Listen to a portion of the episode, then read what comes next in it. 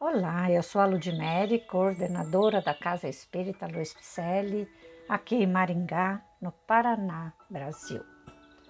E eu estou fazendo a leitura de várias mensagens ditadas por espíritos diversos e que se encontram no livro O Espírito da Verdade, que foi psicografado por dois grandes médiums que são chamados Chico Xavier e Valdo Vieira. Hoje o capítulo intitula-se Para nosso deleite, para que nós possamos aprender um cadinho mais, eu e você. O título é Ser compassivo. Então, como quem? Sejamos compassivos. Que é uma reflexão sobre o capítulo 13, item 17 do Evangelho segundo o Espiritismo, elaborada pelo nobre amigo Cairbar Schutter ser compassivo. Sem compaixão não há caridade. As lágrimas vertidas ao calor vívido da piedade corroem as densas cadeias da provação. Desterremos de nós a insensibilidade crua diante das telas de angústia que se desenrolam em nossa estrada. A piedade é a simpatia espontânea e desinteressada que se antepõe à antipatia gratuita, moral e material, junto daqueles que nola despertam, sem o que se torna infrutífera. Quando o sofrimento alheio não nos sensibiliza, a orientação divina estatui, venhamos a experimentá-lo igualmente para avaliar a dor do outro e nos predispormos a ampará-lo. Só a piedade consoladora traz alegria ao espírito, criando elevação e valor. Fujamos à compaixão aparente que se manifesta em lágrimas de crocodilo, gestos e exclamações pomposas nos cenários artificiais do fingimento. Mede-se a comiseração pelo devotamento e solicitude fraternais que promove. Deve-se-lhe o despovoamento gradativo das zonas de purgação moral da espiritualidade. Deixa-te enternecer ante os painéis comovedores das crises de pranto, vezes e vezes temperadas em sangue e suor. Contudo, não te detenhas aí, busca dirimi-las. Perlustra as vielas ínfias, ínvias da necessidade e beneficia as almas que se agitam em desespero dentro da jaula do próprio corpo.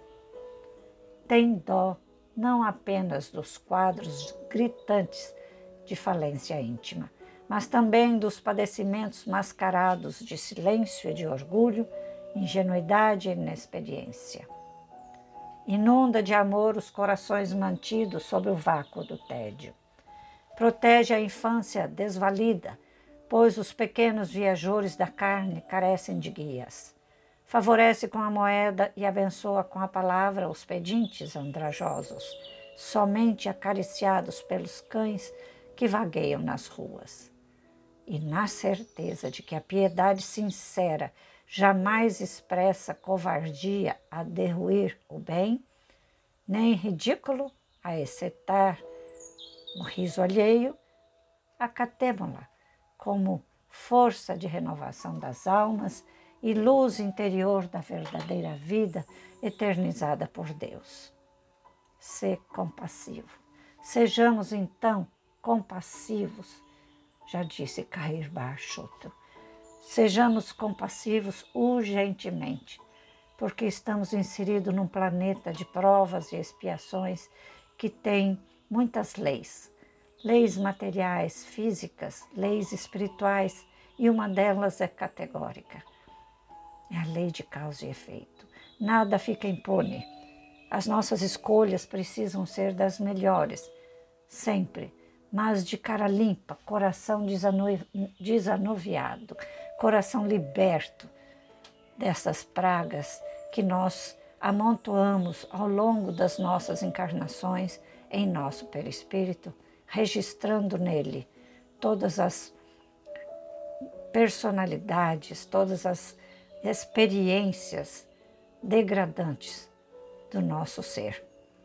Vamos caminhar juntos para aprendermos juntos que temos que mudar este rumo.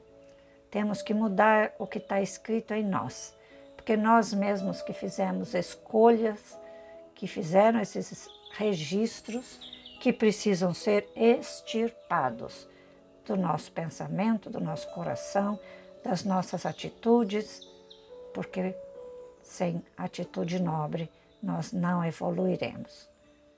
Ele disse muito bem aqui, não é?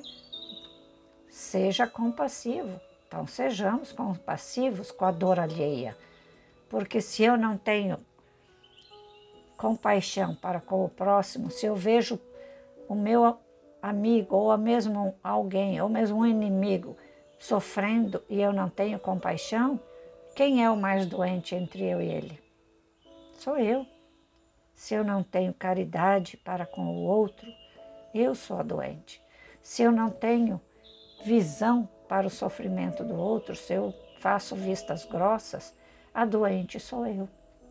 Então sejamos compassivos. Compaixão é o que nos move para tirarmos esse orgulho, sairmos dessa ingenuidade de que nós estamos escondidos, nosso ser está escondido numa personalidade, em máscaras.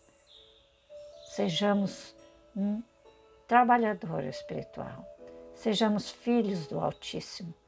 Jesus não pode ter passado em vão aqui nesse plano térreo e nos deixar assim a viver da forma que nós desejamos, porque precisa dessa lei para nos corrigir, infelizmente. Então, não é um determinismo, porque a escolha sempre é nossa. Então, escolhamos o bem, a compaixão, a benevolência, a piedade, escolhamos trilhar melhor o nosso caminho. Vamos seguir Jesus? Por isso que eu estou fazendo essas leituras aqui da doutrina espírita, que é reveladora, ela é libertadora destes grilhões que nos amarram em encarnações pretéritas. Veja lá, acesse nosso site, dê um alô em nossas redes sociais, venha somar conosco, traga seu projeto de obras sociais, de estudos, tá? E nos chame. Você vai angariar todos os detalhes no site www.celpicele.com.br e vamos somar num feixe só. Grande abraço e muita paz.